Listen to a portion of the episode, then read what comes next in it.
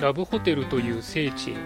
愛を求め癒しを求めてさまよう。ラブホテル放浪ラジオ。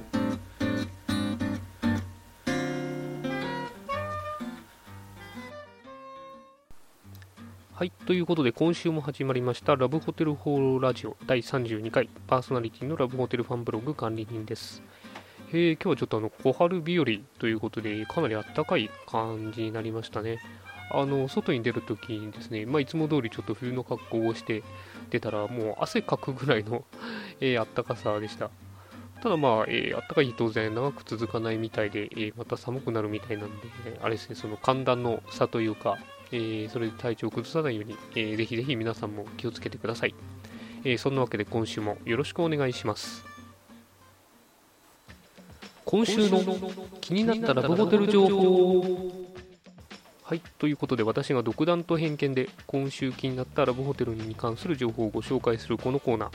えー、今週のテーマはこちら。五反田です。あの五反田で有名になったあの野球選手が、まあ、引退したというのがありましたけどもあのそれと関係なくちょっと興味を持って、えー、調べたんで、え、今回ラジオでお話ししようかなというふうに思います。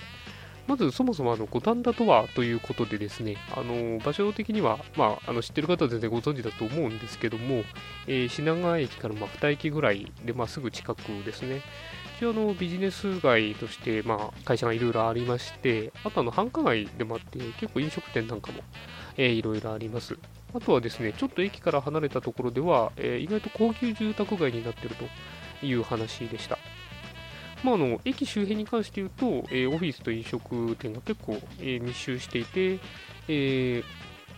ー、なかなか、まあえ活気のある街だなというふうに思います。でですね、あの山手線沿いで、まあ、東京品川付近というか、あの西側ですね。で、あのラブホテル、多分一番その、まあ、品川駅に近いというか、えー、あの辺のラブホテル街っていうと、まあ、実は五反田になります。で、どんだけあるんだっていうところなんですけども、えっと、駅の近くに、まあ、たくさんラブホテルがあってですね、ただ、あの、1箇所に密集しているわけではなくて、大体あの4つぐらいのエリアに、えー、分かれています。え、まずあの駅のすぐ近く、あの線路、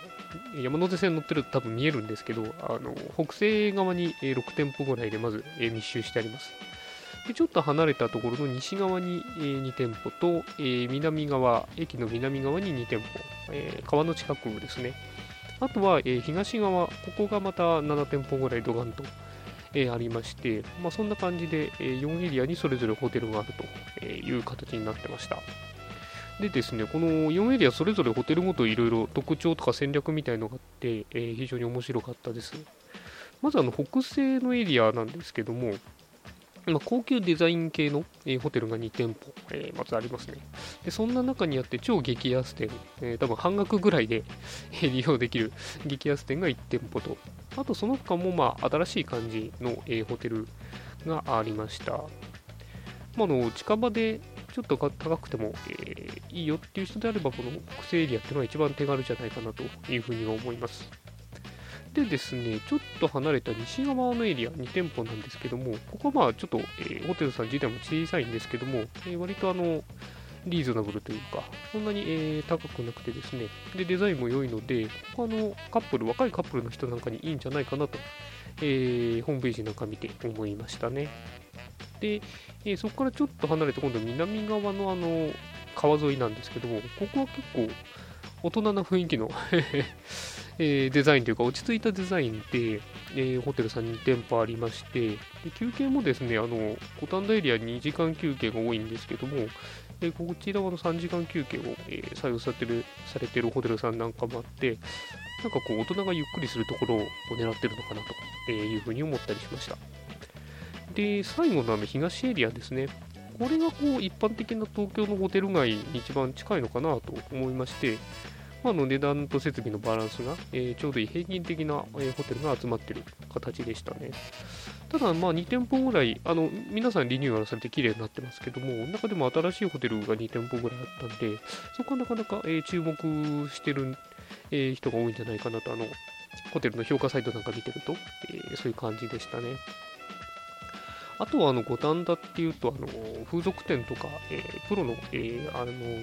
営業もしてますんで、そこら辺の利用を想定してる、えー、ホテルっていうのもあるのかなと、メインターゲットにしてるホテルもあるのかなというふうに思いました。もしかするとその休憩2時間主流っていうのもその辺の絡みもあったりするのかななんていうふうに思いましたね。で、なんであの品川付近で、えー、とりあえず近くのラブホテルをもし探されるんであれば、やっぱ五反田っていうのは一つ選択肢として、あのバリエーションホテルいろいろありますんで、えー、便利じゃないかなというふうに、えー、今回調べてみて思いました。まあ、ただあの、ホテル街といっても、ものすごく数がたくさんあるわけではないので、結構混むんじゃないかなというふうに思います。そんな時はあの予約が、えー、できるホテルさんもあるみたいなので、え活用すると便利に、えラブホテル活用できるんじゃないかなというふうに思いました。えー、そんなわけで今回は五反田についてのお話でした。はい、ということで、ラブホテル放浪ラジオ第32回、いかがでしたでしょうか？あの、昨日は新年会だったんですけど、まあ、残念なことに久しぶりにやらかして しまいまして、ちょっと怒られてきました。まあ、二次会ですけどね。まあ、あれですよ、あの、親しき中にも礼儀ありというのを、まあ、思い知ったというか、えー、再認識したというかですね、まあ、ちょっと恥ずかしいなと思ったんで、皆さんも、えー、新年会、羽目を外しすぎないように、えー、気をつけてください。